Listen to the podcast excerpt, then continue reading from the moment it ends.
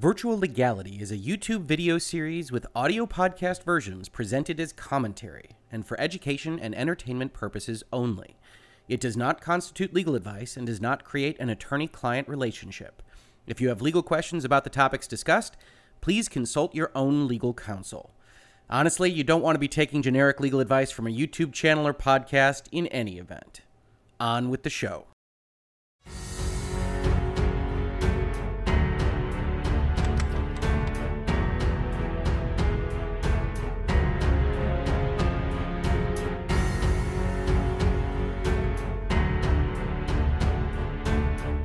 Good afternoon and welcome to another Virtual Legality. I am your host, Richard Hoeg of the Hoeg Law Business Law Firm of Northville, Michigan. And today we're going to talk about a fun little new lawsuit that has developed around one of my favorite top 10 games of the year in 2018, Red Dead Redemption 2. And while we talk about it, we're going to talk about the fact that it's very easy for people to engage in lawsuits with one another, so it's not that hard for any particular person to sue Rockstar or anyone else. Some of you may remember some of the suits that were brought against Grand Theft Auto V. I believe Lindsay Lohan brought a suit against Rockstar in respect of one of the characters in that game, claiming that that was a depiction of her. But here, while we're talking about Red Dead, we see that there has been a lawsuit, or in particular in this case, a cease and desist letter given by the Pinkerton Detective Agency, or more precisely, the current owners of the Pinkerton trademarks. And we've got here an article from Engadget that says, "The real Pinkertons aren't happy with Red Dead Redemption 2. The detective agency wants Rockstar to pay up or face a lawsuit." So they've basically given a letter to Rockstar, as is pretty much standard practice for someone that doesn't want to go down the litigation path right from the offing. And if you're thinking about litigation strategy, you almost never want to just file a claim, because you can send a letter to the other side and maybe they're willing to give you the amount of money that you would have ultimately asked for in a lawsuit, or some amount approaching that amount, and then it will make sense to have given a letter, get the money, and not pay the lawyers anything, because at the end of the day, the legal cost is the real barrier between you and getting recompense in a litigation context. So we see here the first paragraph of this article: "The Pinkertons loom large as virtual adversaries in Red Dead Redemption 2, but now they're involved in a very real legal tussle over the game. Pinkerton Consulting and Investigations has sent Rockstar Games a cease and desist notice, claiming that RDR2 used the company's trademarks, including the Pinkertons' National Detective Agency badge, without permission. It also alleges that the game will tarnish the reputation of the trademarks by portraying the 19th century detectives as foes, according to court documents obtained by The Blast. Pinkerton made clear that it wanted money in the request. It was happy to talk about a lump sum figure to settle the case, and was prepared to sue over trademark infringement and other violations if there wasn't a payout in the cards. Rockstar, however, isn't having any of it." And so I think with that as the basis for our kind of background for what we're talking about in respect to this action, what we've got is the Pinkertons, who are a real detective agency, who are depicted in Red Dead Redemption 2. For those of you who haven't played it, there's not really a lot of spoilers in this, other than the fact that the Pinkertons do appear. They're depicted as essentially the white hat cowboys, the folks that go out and try to hunt down the gang. And in Red Dead Redemption 2, like in a number of Rockstar games, you're outlaws, and you are members of a gang that is doing things like robbing trains and robbing banks, and otherwise creating trouble for some of the people in the world of Red Dead Redemption 2. And the Pinkertons are those that come chasing after you. And some of them engage in bad acts in doing so on the auspices of it's more important to get you guys to nail the gang down than it is to follow the exact letter of the law. And so that's really, I think, one of the reasons the Pinkertons have a problem with Rockstar. Although, as we've talked about in prior videos, as we've talked about in Help Us Out Hoeg, the fact of the matter is, where there's money, there will be lawsuits. And Red Dead Redemption 2 has been a fantastic success, just like some of the other things that we've talked about that have resulted in lawsuits, like Fortnite. When you have those fantastic successes, when you have a lot of money flowing into somebody's pockets, it's pretty much the normal operating procedure for the lawyers of whomever might be even tangentially affiliated with that product to at least look in their files and see if there's any reason they might be able to claim some portion of that cash flow. So you do see some dancers claiming some Fortnite money. You do see here the Pinkerton Detective Agency saying, hey, we appear in a number of missions in that game. Maybe we should send a cease and desist and see if we can get some money out of Rockstar because they are making so much money because Red Dead Redemption 2 has proven to be so successful. So they send that cease and desist letter, and then Rockstar says, oh, no, no, we're going to file a lawsuit seeking what is called a declaratory judgment that is essentially going to ask the court to say, hey, before they sue us, before anything goes down that's more problematic than it already is, can you please say that we're not infringing on the Pinkertons' trademark by including their name and their badge and some of their kind of likeness, trademark, trade dress in our video game. We'd really like that declaration so that this can all go away and we can stop being asked to pay money to these folks that had nothing to do with the game. But as we're going to talk about in this video, as much as Rockstar wants to dismiss it out of hand, and I think they are probably more likely than not to win their case, it is not the slam dunk that maybe their action portrays it as, which basically just says, we, under the First Amendment, we can make video games because they're expressive. It's not quite that easy given the Trademark Act and some of the provisions therein, and I want to talk about that a little bit because I think there is a lot to unpack there. So let's go into the Rockstar complaint, the filing requesting a declaratory judgment, and just kind of go over some of the things that make up that complaint. So if you are listening to this on podcast, we are looking at a document right here. This is all available on the YouTube video, but I'm going to try to read the lines that I'm talking about so that everybody's on the same page. So we're just going to scroll through this. As is traditional with legal documents, it's very long. We've got it listed here as 39 pages. A lot of this is stuff that can be skipped. A lot of it is about jurisdiction and venue and kind of the boilerplate that needs to go into any kind of legal document to make sure that it is accepted by the court and follows basically the rules of a filing. But basically they say here, we're plaintiffs, we're Take Two, and we're Rockstar, and we're suing the defendants, Pinkerton Consulting and Investigations, and the Pinkerton Service Corporation, essentially because we got this cease and desist. So they say, we are bringing this judgment to remove the cloud that defendants have created over their recently released video game Red Dead Redemption 2. As discussed in detail below, Red Dead 2 is a historically accurate video game set in the Wild West in the late 1800s.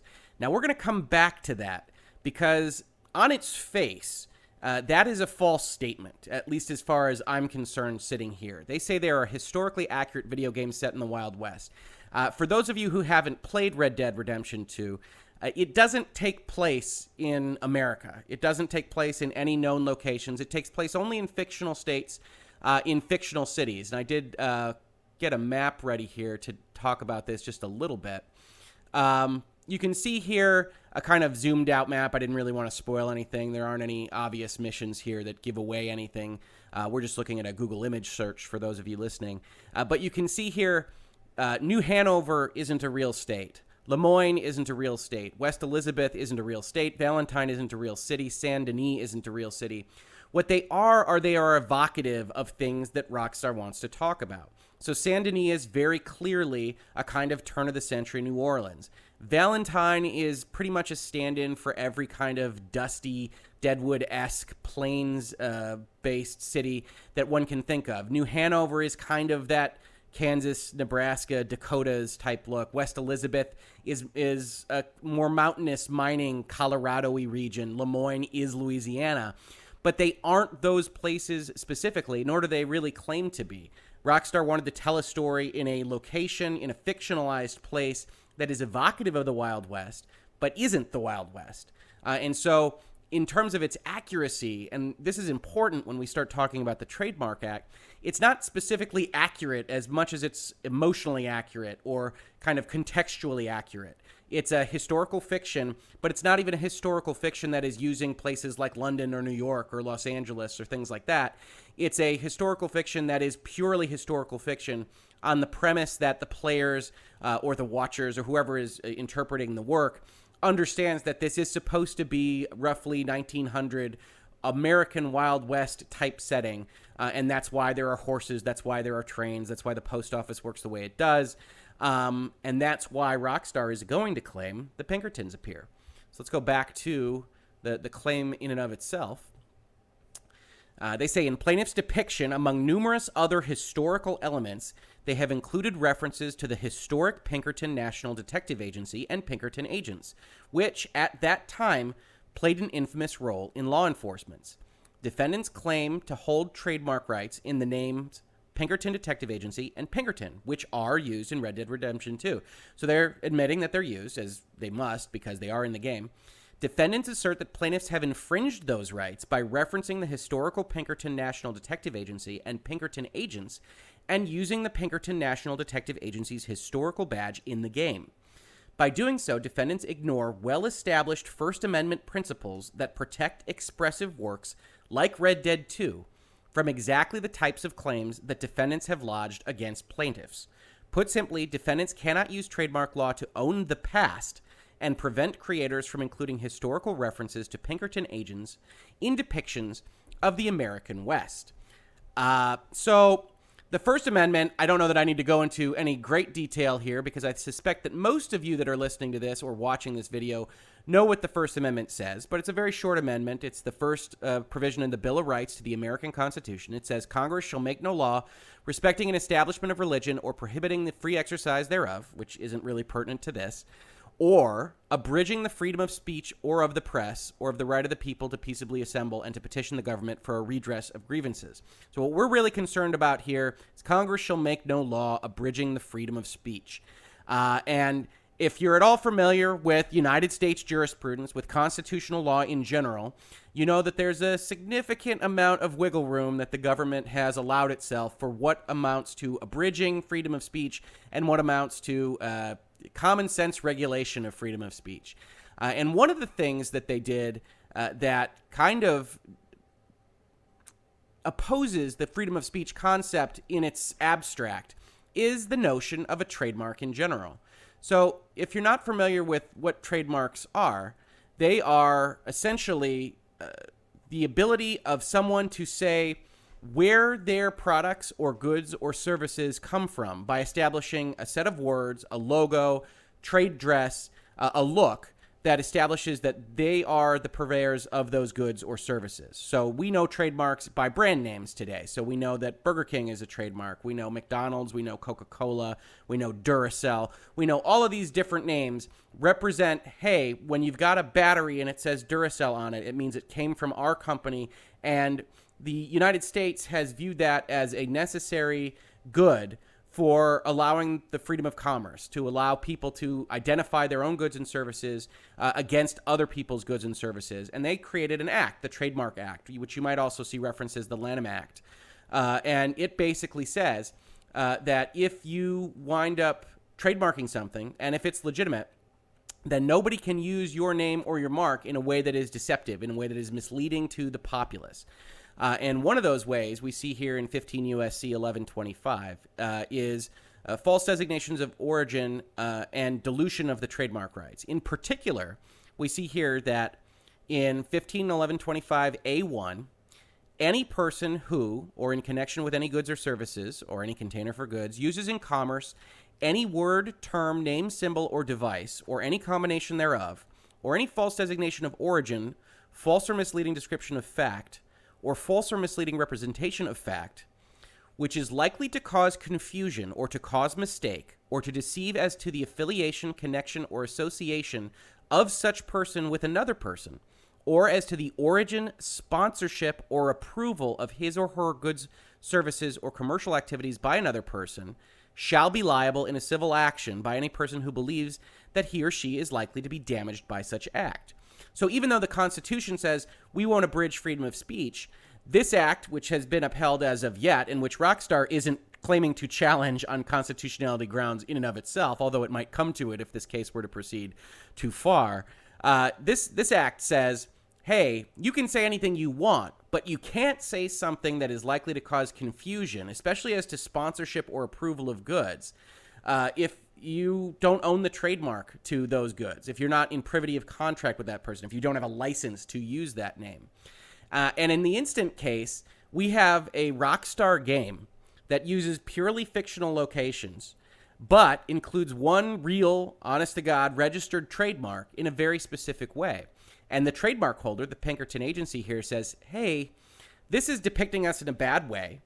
And while we don't think that we make video games, we don't think anybody's going to be confused that this is a Pinkerton video game, we do think we're starting to get into an area where potentially this looks like we sponsored the game, that we were affiliated, that we had licensed our naming rights to the video game. And if it's likely to cause confusion as to sponsorship, which we are very much against because they don't like the way they are depicted in this video game, then we have a right under the Lanham Act, under the Trademark Act, to say, hey, you owe us damages, and we should figure something out. And so as much as it might seem like a case that is essentially usefully finding a sack of money in which to put their hands, their case is not one that I think can be thrown out just out of hand. I do think, as I said at the start of this video, Rockstar probably has the better case insofar as the Pinkerton name has been used before in other contexts. It's not the driving force behind Red Dead Redemption 2.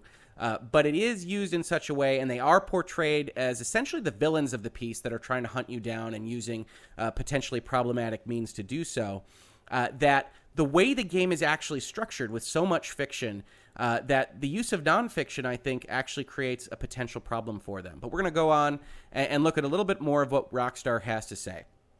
Red Dead 2 is a gripping Wild West adventure which tells the story of an outlaw gang being pursued by bounty hunters and mercenaries. Among the gang's pursuers are agents of the historic Pinkerton National Detective Agency. Red Dead 2 is set in a huge virtual American landscape that recreates miles of western lands, from mountains to rivers, and from pristine lakes to newly industrialized towns. Again, when you listen to this, this is what Rockstar wants to portray. This is what they are claiming is true. I think it's worthwhile to note how much they are eliding the issue when they say that they recreate miles of western lands.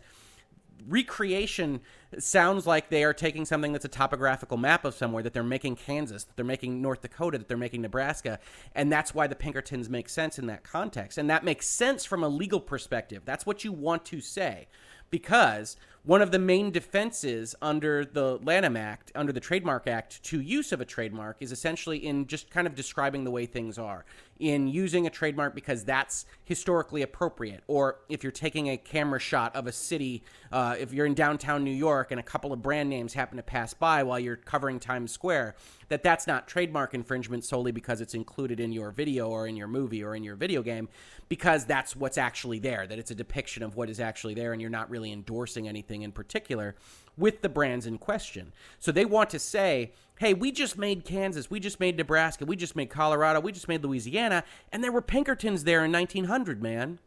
But the fictionalization of what they've built here, I think, actually creates a very interesting kind of legal question, and it's not one that I think I've seen dealt with, although I'd be perfectly happy in the comments or otherwise to hear from anybody else that's seen any kind of case law on record that kind of discusses, hey, we fictionalized most everything, but we included a couple of these real elements, but we still want to include those real elements as essentially historical or as descriptive of the tableau in question. So they are eliding that issue. I understand why they're doing it from a legal perspective, but it's worth calling out because it's not purely accurate as to what's happening. They go on, and they go on along this line. It is an established historical fact that the Pinkerton National Detective Agency played a key role in the history of American law enforcement. The Pinkertons were there. They were there in the 1800s. They were there in the 1900s. Indeed, because of their centrality, which is that's a law word if ever, in the zeitgeist of the American West, Pinkerton agents have long been a staple in works of historical fiction about the Wild West. Many of these works are discussed below. Now, this is, again, an interesting legal tactic. They are going to have a long list. There's going to be pages and pages of things that have included reference to the Pinkertons. And some of these make sense. Some of them are small references. Some of them are large references.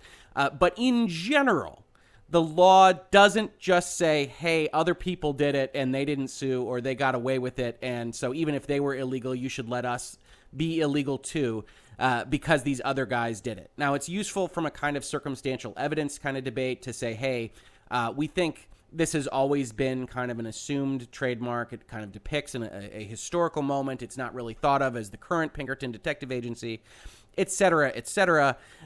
But the long list is not terribly compelling to my eye, because it really doesn't mean anything other than other people have gotten away with it or they have used it. And I think many of the examples that they use can actually be explained for other reasons, such as they are actual historical depictions. They bring up something like Deadwood, and while that might be historical fiction, it is an actual location with actual people dealing with actual things that happened at the time. And so it is, I think, more justifiable under the rules that allow for trademarks to be used to depict actual life, to depict historical circumstance, to depict real locations. In Red Dead 2, Pinkertons are hired by an affluent businessman to hunt down a Wild West gang that has been interfering with his business interests. The inclusion of Pinkertons in the Red Dead 2 story is neither excessive nor exceptional. So here's they're saying, we don't use the Pinkertons that much, so at bare minimum, we should be allowed to do it on a kind of de minimis basis. Of the 106 missions that comprise the 60-hour storyline, my goodness, is that game long, the Pinkerton characters appear in only 10. So we've got 106 missions, not of all of equal length. And the Pinkerton characters appear in 10. So we're looking at about 10% of the story-based missions of the game, which is interesting. They say that that's de minimis. I think if they were otherwise held to be infringing and we were just to adjudge this on a basis of whether or not their use of the Pinkerton name was de minimis to the actual game that they created, I think 10% is approaching the line where you say, hey, that's not de minimis at all. And we actually have to break this down a little bit more than just number of missions, because there are a couple of missions there that are going to be 2 minutes long, and there are a couple of missions there that are a half hour long, and we really have to talk about what is the import of the Pinkerton quest lines versus the other quests. And I would argue that the Pinkertons in general, because of their prominence in kind of the chase storyline, how they drive the gang across the various fictional states in the Red Dead Redemption 2 world, are at bare minimum have a more emotional prominence than some of the other quests, like caring for your horse or things of that nature.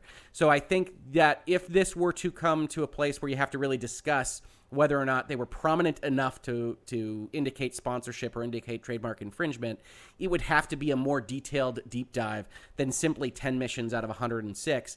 Although even on that basis, I think maybe they've got a problem, because that's not an insignificant percentage of their game.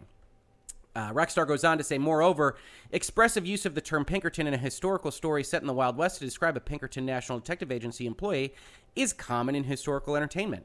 The term has been used in films like The Long Riders, television shows like Deadwood, songs like Elton John's Ballad of a Well-Known Gun, and books like the Pinkerton Detective series. Again, some of these are going to be potentially good examples for Rockstar to use. Some of them are not. You know, you've got Deadwood. That's a real place. That's real stories from real people.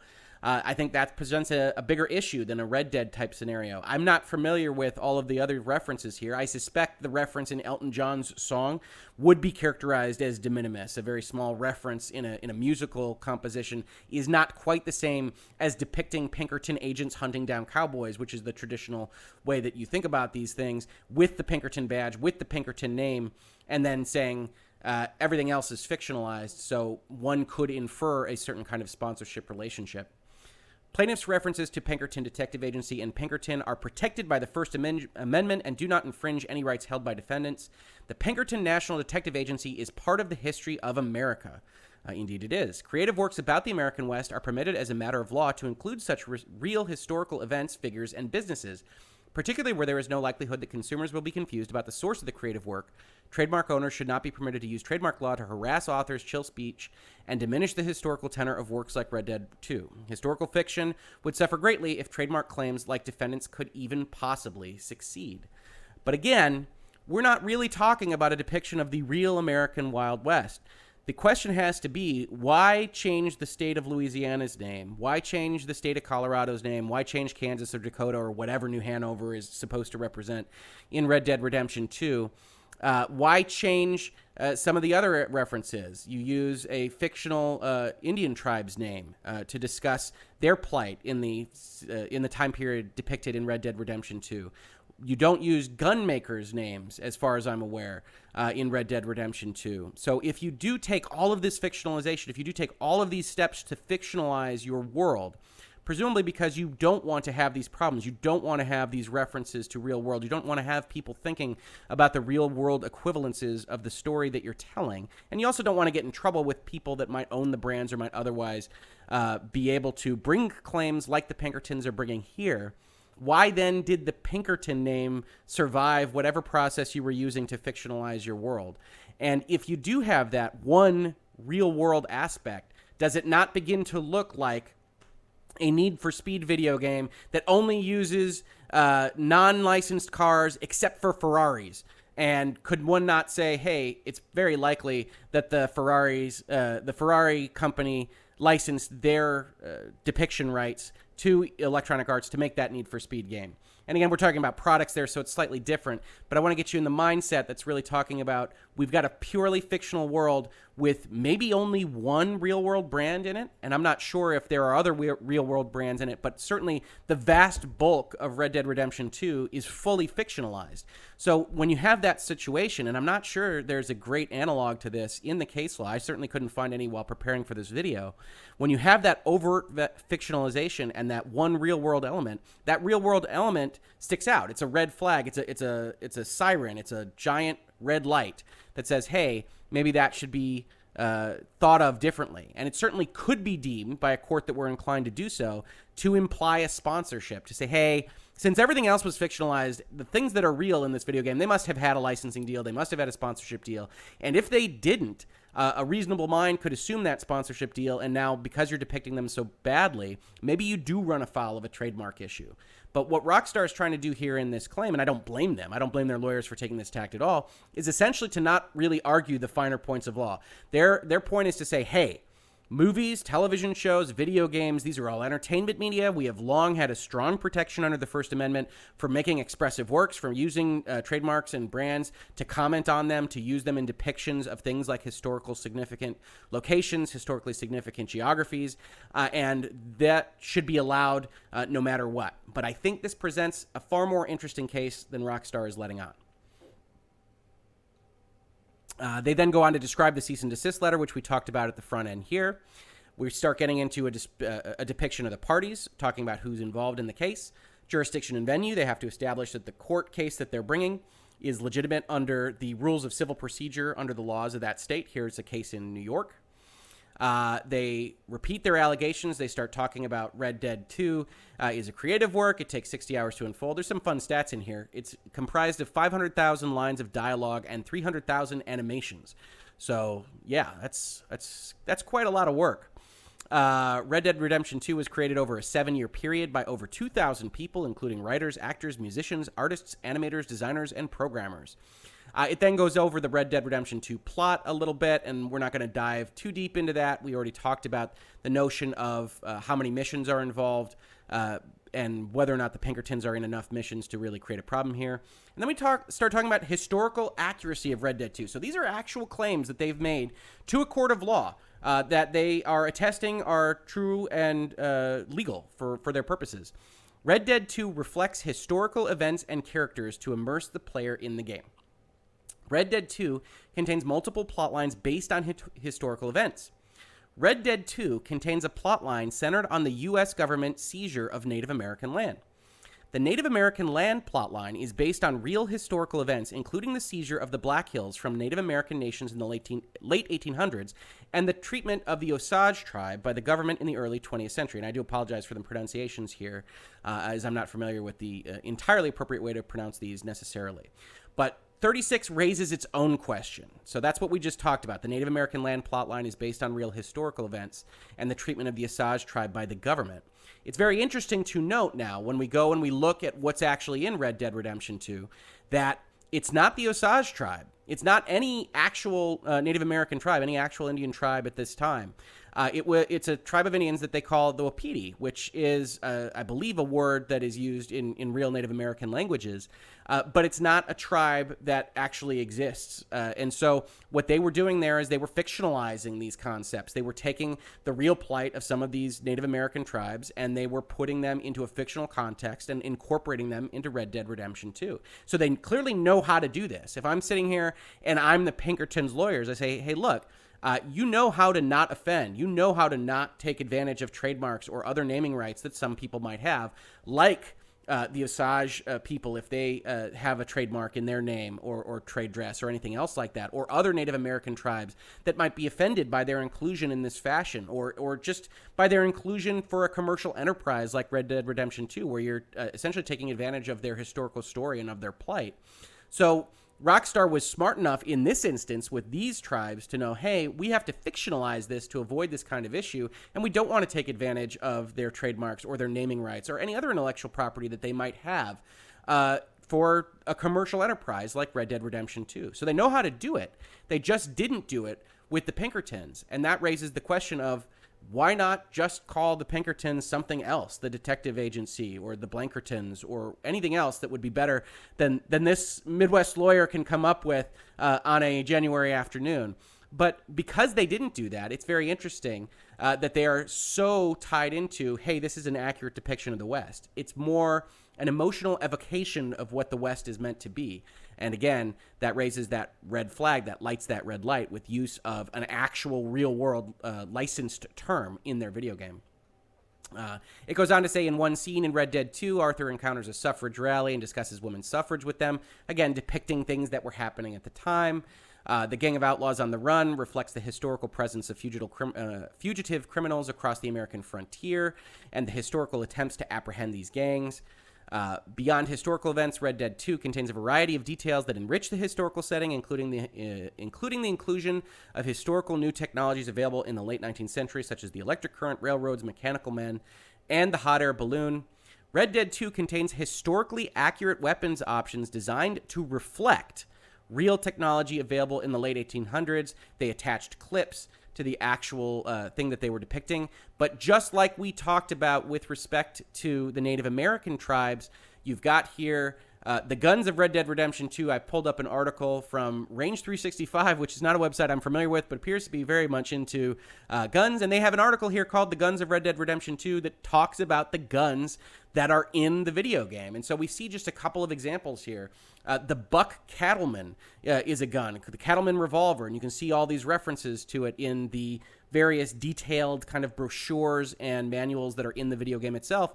They have it listed here as AKA the Colt Single Action Army, which is a popular real-life gun. So you see the discussion here in this article says, first up is the Buck Cattleman, a visual dead ringer for the Colt Single Action Army, but not named the Colt Single Action Army, because undoubtedly Rockstar knows better than to use the Colt name and a depiction of a gun that is actually made by a real-world company in a manner that wasn't licensed, because Colt would come after them and say, hey, you didn't license the use of this the use of this gun or the gun's name. And this goes on throughout the list of guns in the game. The Colt New Army and Navy is the AKA the M1892. The Schofield is AKA the Smith & Wesson Model 3 Schofield. And this goes on and on. It's an interesting article. I will link it in the description. But suffice it to say, Rockstar took many steps in many areas, including Native American tribes, including the city names, depictions of those cities, including the guns and the weapons, to fictionalize them, to not have them be a part of real-world licensing.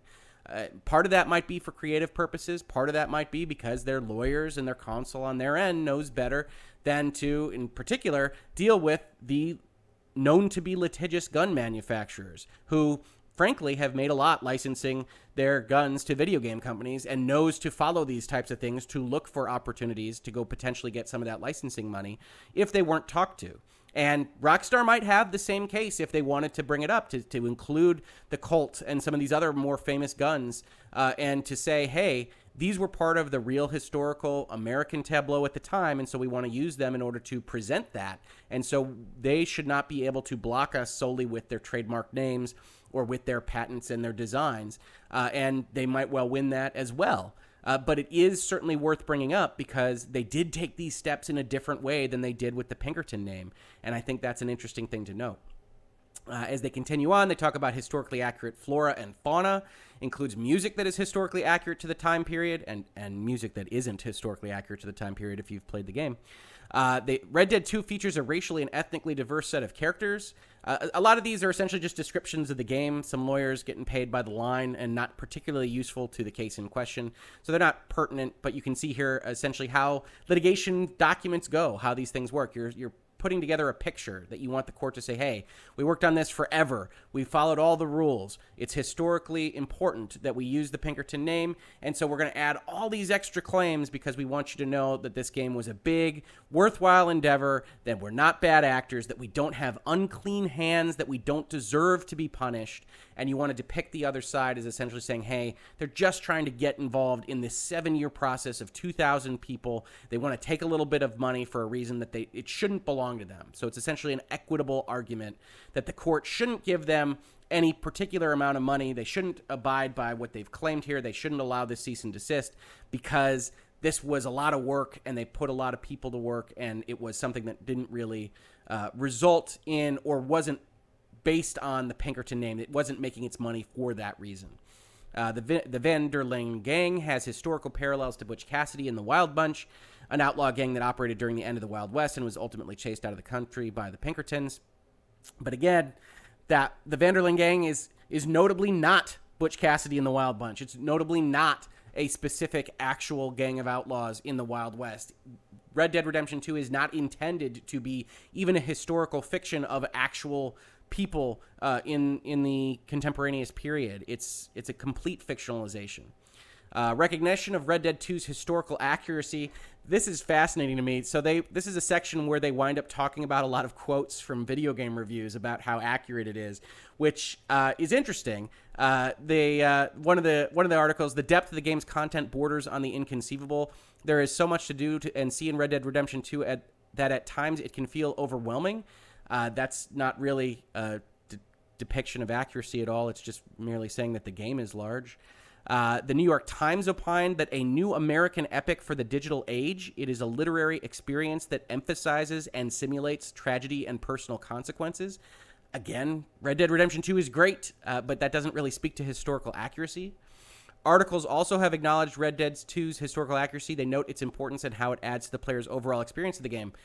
Not actually a depiction of any specific articles there. For instance, in the article, How Historically Accurate is Red Dead Redemption 2?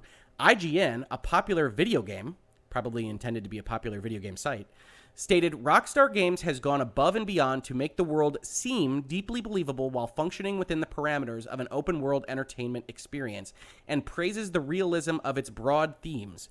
The article went on, here's hoping that Red Dead Redemption 2's success in deriving such a measure of historical reality paves the way for more period pieces in gaming that vault us into an illusion of lifelong past and reward our curiosity with learning and discovery. And then they attach a copy of that article. And that's an interesting quote. You'll see that it doesn't actually talk about the actual realism, the actual historical depiction of things that happened in the American Wild West, because it can't. It's a fictional Wild West. It does talk about how it feels, that this is probably how the Wild West feels. This is how we've at least interpreted its depiction in modern media. And so Rockstar is trying to put these claims up with these video game reviewers that say, hey, this is obviously historically realistic. It's trying to inform the court that is very unlikely to have played Red Dead Redemption 2, that a lot of people think that it is historically realistic. However, the fact that those people think that, the fact that IGN writes an article like that, is really not dispositive to the court, except for the level of establishing that some people do think that, and that could be useful in kind of the broad strokes sense. They also have an article here about how the Audubon Society really likes the number of birds in the game. The Guardian says Rockstar aims to provide players with a Wild West fantasy so authentic that you can forget it is not real, and other things like that. They talk about the marketing of the game, which did not include any Pinkerton marks, and I think that's fair. I think that's a good claim for them to make. They didn't advertise with a Pinkerton badge. They didn't have Pinkertons involved in their billboards, in their commercials, things of that nature. I'm not entirely certain that there are no Pinkertons in any of their trailers. They kind of pull out from these claims. They have a discussion of a number of the launch trailers. They said Red Dead 2 has 3 launch trailers. Each of the launch trailers displays plaintiffs, trademarks, and logos. Red Dead 2 has a trailer related to exclusive early access for the PlayStation 4 players. But it doesn't really state that there are no references to Pinkertons anywhere in those trailers, so I would have to go and look at those specifically to determine whether any Pinkertons appear in those trailers in and of themselves. And so that's an interesting question itself, but I don't know that it's dispositive one way or the other. The Pinkertons aren't really apparently claiming that they marketed it based on the Pinkerton name, that this was endorsed by the Pinkertons, or that the Pinkertons are a major part of the video game, as much as those that actually play the game could be interpreted as believing that the Pinkertons sponsored the video game itself. Rockstar's next set of claims is about depicting what the Pinkertons are today, what their badge looks like, how they operate. It doesn't look to me, having read through this section, that there is anything to be really countered there. They're just talking about what the Pinkertons are. And then they have a section that talks about the Pinkerton references in media and popular culture. And this is a long series, a number of pages, talking about the television series that they've appeared in, like Wanted Dead or Alive in 1959, and Bronco, and The High Riders, and Krusties, and The Young Riders, and Dead Man's Gun. And Deadwood, and Ripper Street, and Boardwalk Empire, and Copper, and Calls the Heart, and things of this nature. Some of these are really old, and some of these did not take place in a same litigious environment that we would expect modern folks to sue for their rights or otherwise defend their rights, and so they are of limited usefulness in the modern context. Some of them are more new, like Boardwalk Empire and Deadwood. As we've talked about, some of these have the issue of actually depicting real-world events, real people taking place in real places. And so they have a stronger claim to using real things in their storylines, like Deadwood. And some of these might have similar situations. And again, we do get into the case where, as Rockstar is trying to claim here, some of these might use them in a kind of de minimis fashion. If you've got a show, and I don't know all of these by far, but if you've got a show like Copper, and a Pinkerton agent appears in one episode out of 30. That probably is de minimis compared to them being the driving force behind making the gang go on the run in Red Dead Redemption 2. So I think you have to kind of take these things apart, even if you want to use them as a basis for saying the Pinkerton name is used all over the place, because every single case of potential trademark infringement, every single case of potential copyright infringement, or anything along those lines is a different one. It's one of the things that makes copyright law and intellectual property law in general so ambiguous and so tiresome and so difficult to know when you're advising a client on either side of the spectrum to say, hey, we definitely know this is going to happen if we make this claim, because you just don't. Most of these things are, we'll know it when we see it, in the hands of a judge or potentially in the hands of a jury, and you have to go through the entire process to see whether there's trademark infringement occurring or not. So this long list is nice. They've got a number of movies here, mostly in the 40s and 50s with Pinkerton agents. I think you get up into the 1980s. They have a couple in 1990s of movies. And I think the last one that I saw here was maybe the 3:10 to Yuma in 2010. So it does have a reference to Pinkerton agents appearing in the beginning of that film. And you've got the same kind of situation where you're talking about what is real, what is not, and whether it's purely fictional or not in using the Pinkerton name. And then they say, again, the Pinkerton agent appears as a description of a character in at least 21 film descriptions on the Internet Movie Database. So they believe that Pinkerton agents appeared in those as well. They've got references to a bunch of books and other media, including, in the video game side of things, Bioshock Infinite, where the main character is a former Pinkerton agent known for his violent methods in putting down strikes. And that's probably one of the better claims to make, because in that case, Bioshock Infinite, the main character is essentially depicted as a kind of bad guy, and certainly a bad guy after his time with the Pinkertons, and the Pinkertons are depicted negatively. But again, that question becomes, using that name, and I'm not really sure whether they ever wind up using the badge or other kind of logo indications of the Pinkerton trademark. Using that name in that capacity is a similar type of claim that they're making against Red Dead Redemption 2, which is that you're essentially negatively depicting us, and maybe somebody could be convinced that this was a kind of sponsorship arrangement, because Bioshock Infinite is nothing if not fictional. It is a floating cloud city built on racism and on ghosts and time travel. Check that game out if you haven't already. And so it does feature a similar kind of claim to what we are seeing here, and that's one of those that I think is the best. But again, it comes down to how was the Pinkerton name used? How often was it used? His background in that video game is not that important. It's not the same kind of thing as the driving antagonist moving your gang around for 60 hours of gameplay. And so one could differentiate those cases, which is what you would have to do if you were the Pinkertons' lawyer, if you were trying to defend their claim against Rockstar in this specific instance. In respect to the Pinkerton agents in Red Dead 2, They say, consistent with past works, Red Dead 2 uses references to Pinkerton agents in its depiction of the Wild West and the early 20th century. At the bottom of page 29 of the guide, in a list of characters appearing in Red Dead 2, the Pinkertons are described as a detective agency established by Alan Pinkerton.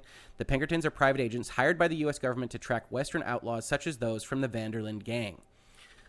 Pinkerton detective agencies appear in 10 out of over 100 total missions in the main storyline. We talk about a few plotline issues here, which I won't bring up separately.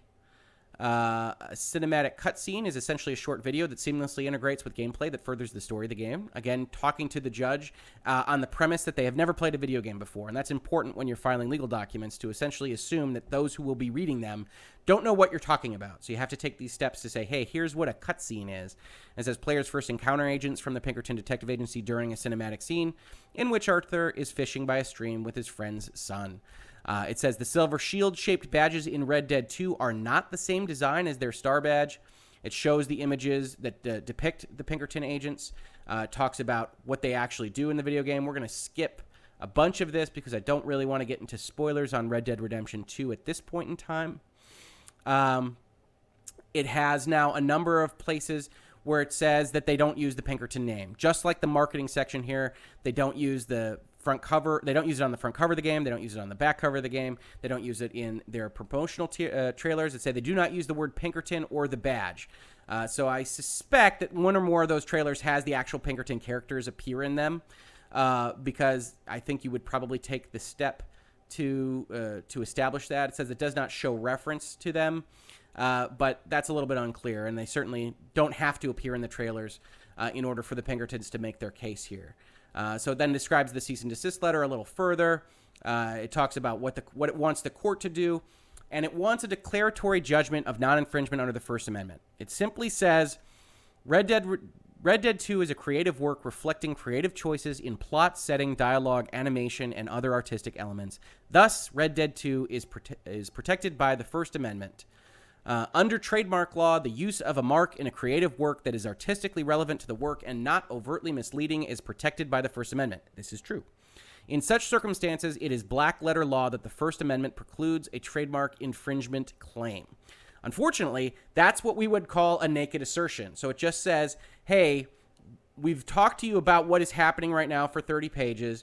We don't think that it is overtly misleading. And so under the First Amendment, you have to strike down their cease and desist. But it doesn't really talk about the tension that we've talked about already between the Trademark Act and between the First Amendment. It just simply says, First Amendment precludes it, you should strike it down. And this is what we might describe in terms of litigation strategy as, this is so obvious, Judge, that we don't need to go into the details. We don't need a long list of case law. We don't need to discuss a long list of things that describe what we're talking about here. We've listed things for 35 pages. You should be convinced at this point. The First Amendment is paramount. This is an entertainment product. This cease and desist is clearly unwarranted. You should throw it out. And that's a bold strategy. I think it's a good one in a lot of cases where essentially you think somebody is a bad actor and they're just trying to take your money, that you can go in and say, hey, look, there is absolutely no reason why they should get this money, and we want to throw the case out of court. And that's what they're doing here. From my eye, looking at, as I have in respect of Red Dead Redemption 2 in particular, and the Trademark Act and the First Amendment, and what are the claims here, I think that perhaps this is a little bit disingenuous, insofar as there are actual issues with what they're doing here. They did not create a historically accurate Wild West. They very deliberately did not create a historically accurate Wild West. And so the use of a specific name in that context is probably a different question than a purely historically driven, hey, we just want to be as accurate as possible. If that was the case, if this was a documentary, if this was something that was trying to depict a place, a location, or a time as accurately as possible, then they've got a much better case, which is exactly why for 30 pages they tried to establish that to Red Dead Redemption 2, historical accuracy was paramount. When anybody who's played the game, not just because of the fictionality of the states or the fictionality of the guns or the fictionality of the Native American tribes, knows that it's not designed to be historically accurate. It's designed to be evocative and to make you think of the Wild West, and that's all well and good. But the question remains under the law whether that's close enough to count for use of an actually historical, legitimate, registered trademark in depicting what is otherwise a fictional world. and I have my doubts about that. They also ask for a declaratory judgment of nominative fair use. Plaintiffs repeat and reallege each and every allegation above. Defendants' marks are not used as source indicators. They don't say that Red Dead is somehow made by the Pinkertons. Pinkerton agents cannot be readily identified without using the defendant's mark. So we can't identify a Pinkerton without calling them a Pinkerton. Red Dead 2 uses Pinkerton and the historical Pinkerton badge to refer to the historical Pinkerton National Detective Agency. To the extent that they use defendants' marks, plaintiffs only use as much as is necessary to identify the historical Pinkerton National Detective Agency. Consumers are not likely to be confused about the source, given its extensive use of its own logos and trademarks. Under trademark law, the use of a trademark to reference or describe the trademark holder's business is permitted where the business cannot be readily described without the use of the mark. The mark is used only as necessary to describe the business, and the use is not likely to cause confusion. Accordingly, our use constitutes normative fair use and is not trademark infringement. Now let's talk about nominative fair use for just a second.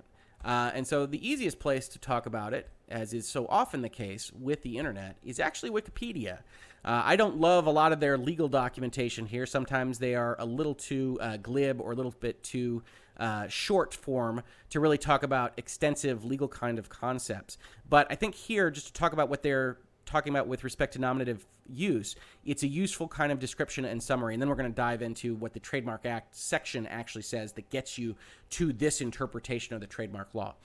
Nominative use, also nominative fair use, is a legal doctrine that provides an affirmative defense to trademark infringement as enunciated by the United States Ninth Circuit. That's the West Coast. By which a person may use the trademark of another as a reference to describe the other product or to compare it to their own. Nominative use may be considered to be either related to or a type of trademark fair use, sometimes called classic fair use or statutory fair use.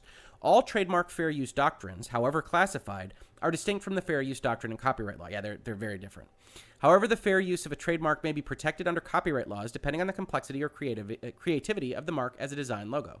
The nominative use test states that one party may use or refer to the trademark of another if the product or service cannot be readily identified without using the trademark. So we saw Rockstar try to establish that. Hey, look, we can't talk about Pinkerton agents without talking about Pinkertons. Which is fair, although one has to ask, what is the distinction between a Pinkerton detective and just a detective or bounty hunter or other kind of government-affiliated group that you might otherwise be able to name with the same kind of fictional concepts that you've otherwise named New Hanover and Lemoyne and everywhere else in your Red Dead Redemption 2 universe? The user only uses as much of the mark as is necessary for the identification, the words but not the font or the symbol, etc., etc. And Rockstar claims that as well, and they claim that by saying that we're not using the most common badge that the Pinkertons use, but they are using a variant that looks a lot like one of the Pinkerton badges that has been used historically. So there is a question there about whether, hey, could you have just called them Pinkertons and not had them have badges that look like Pinkerton badges on their shoulders, on their clothing? And that's a question that, if this went further than just a summary dismissal, or in this case a declaratory judgment, would have to be answered by the courts. Did they actually meet this prong of the test? And the user does nothing to suggest sponsorship or endorsement by the trademark holder. So that's why Rockstar says, hey, the Pinkerton badge doesn't appear on the box, it doesn't appear on the billboards, it doesn't appear in the trailers, etc., etc.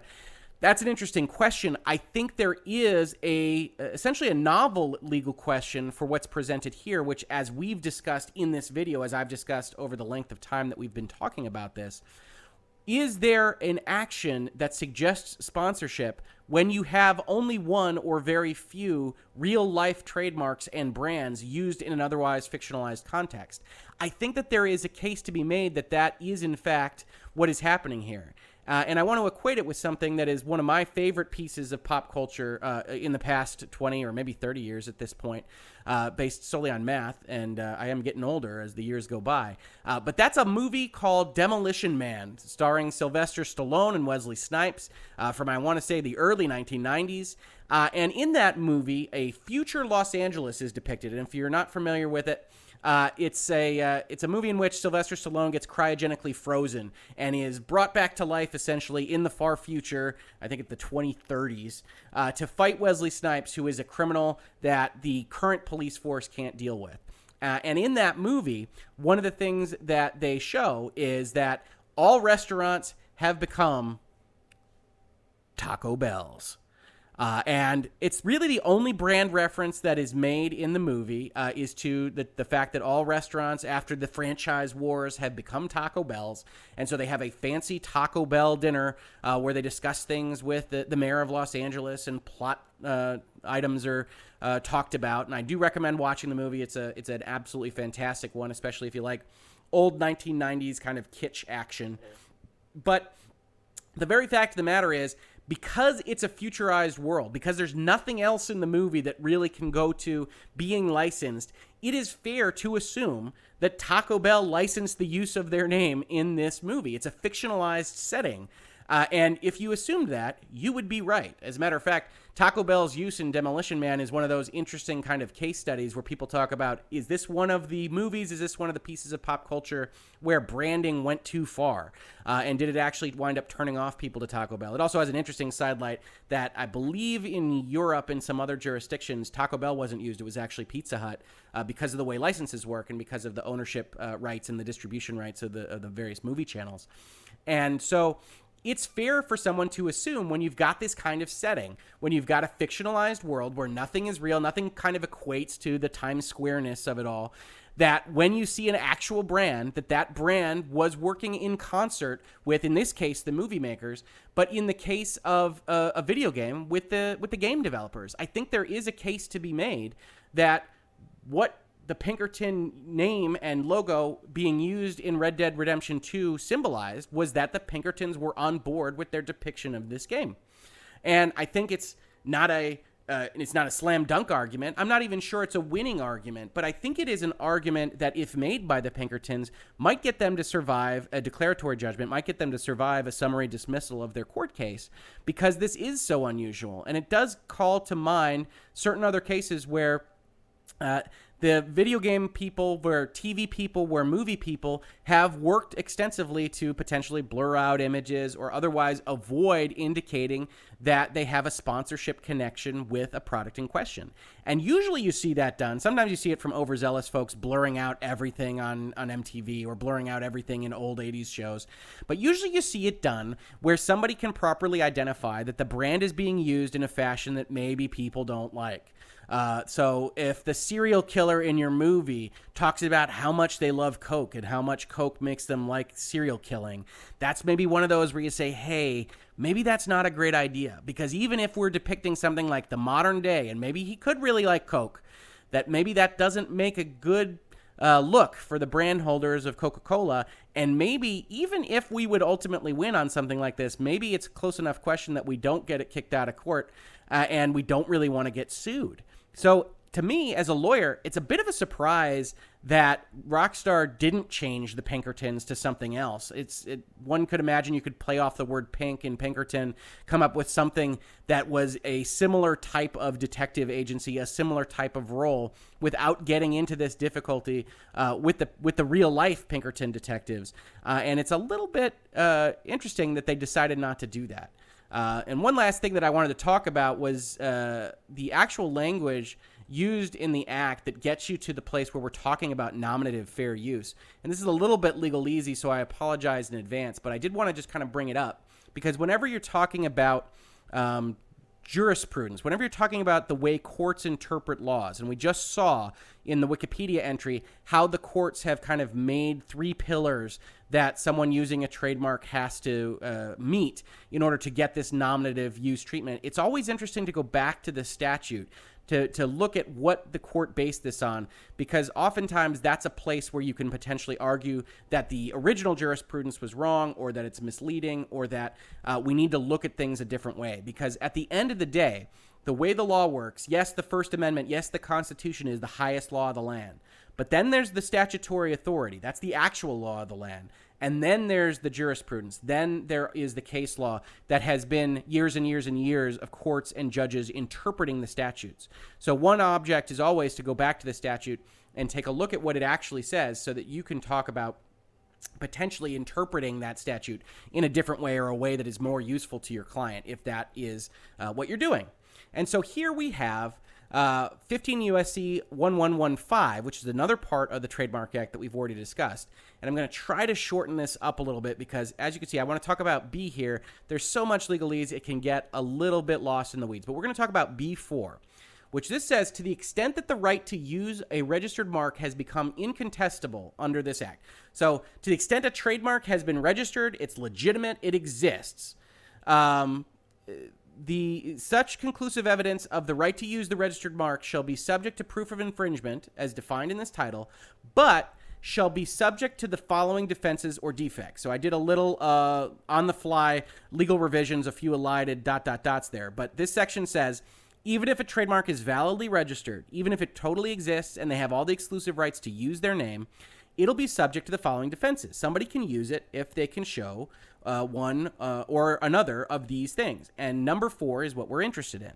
So it says that the use of the name, term, or device, so Pinkerton, charged to be an infringement is a use otherwise than as a mark, so not as a trademark. You're not using it to try to indicate that you are the Pinkertons, that what you are selling is a Pinkerton product, is a Pinkerton service. And nobody is accusing Rockstar of that.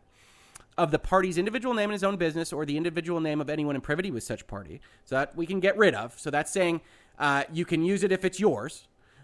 Or of a term or device which is descriptive of and used fairly and in good faith only to describe the goods or services of such party or their geographic origin.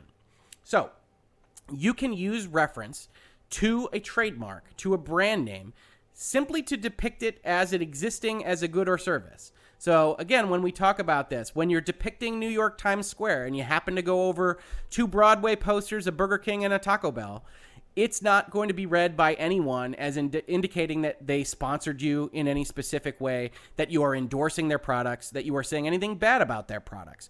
That is different, to my mind, than taking a legitimate historical figure like the Pinkerton Detective Agency, placing them into a fictionalized context, and then saying that that fictionalized context is close enough to historically accurate to justify their use, that it was a necessary use, and that it was protected entirely by the First Amendment.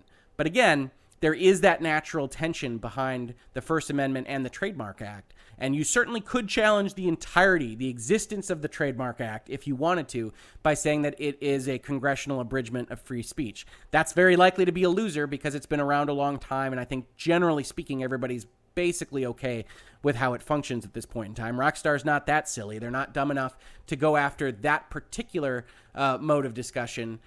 So what we're left with is simply an assertion. The First Amendment protects us. They don't discuss the Trademark Act. They don't really discuss the Lanham Act other than to say it's a nominative fair use, which is a section of the Trademark Act. That's the section that we just read as interpreted by the courts, and they try to make that claim. But I do think that the fact that they have fictionalized so much of their universe does create problems for that claim, as we've discussed in this video. And then you see the final thing, which is their prayer for relief, which is them asking the court. This is what they're saying. Hey, this is what we would like you to do, court. We want you to say we're not infringing. We want our attorney's fees for having to defend this and anything else that you deem just and proper. And that's what the entirety of the Rockstar claim is we are historically accurate. We released a game that is necessitates the use of things like the Pinkerton name. And we think that if you take this away from us, other historical context games, other things in this media will be harmed, and we think we're protected by the First Amendment anyway. So that's an interesting case, and I think we've gone over the various reasons why I think that might be a difficult claim to make, or at least a claim that is challengeable by the Pinkerton Detective Agency. I think that in general, Rockstar is right. There is a vast amount of leeway given to video game companies, given to movie makers, given to TV shows and book writers to use trademarks and brand names and things of that nature to depict current status, to depict historical fiction. But in this particular context, I don't think it's the slam dunk that some in the video games media think it is, that some on maybe the reset eras, the NeoGAFs of the world think it is, and I think it's worthwhile to discuss, which is why I made this video. So if you have any comments or questions, or if you have any other feedback for me on this video, please do let me know. Please like and subscribe to this channel. I enjoy talking about these things. I enjoy breaking down potential video game conflicts, potential conflicts in the digital realm, on YouTube and otherwise. And I like talking about all of these things with you and to a great extent. So again, this is Richard Hoeg of the Hoeg Law Business Law Firm of Northville, Michigan. And thank you so much for watching.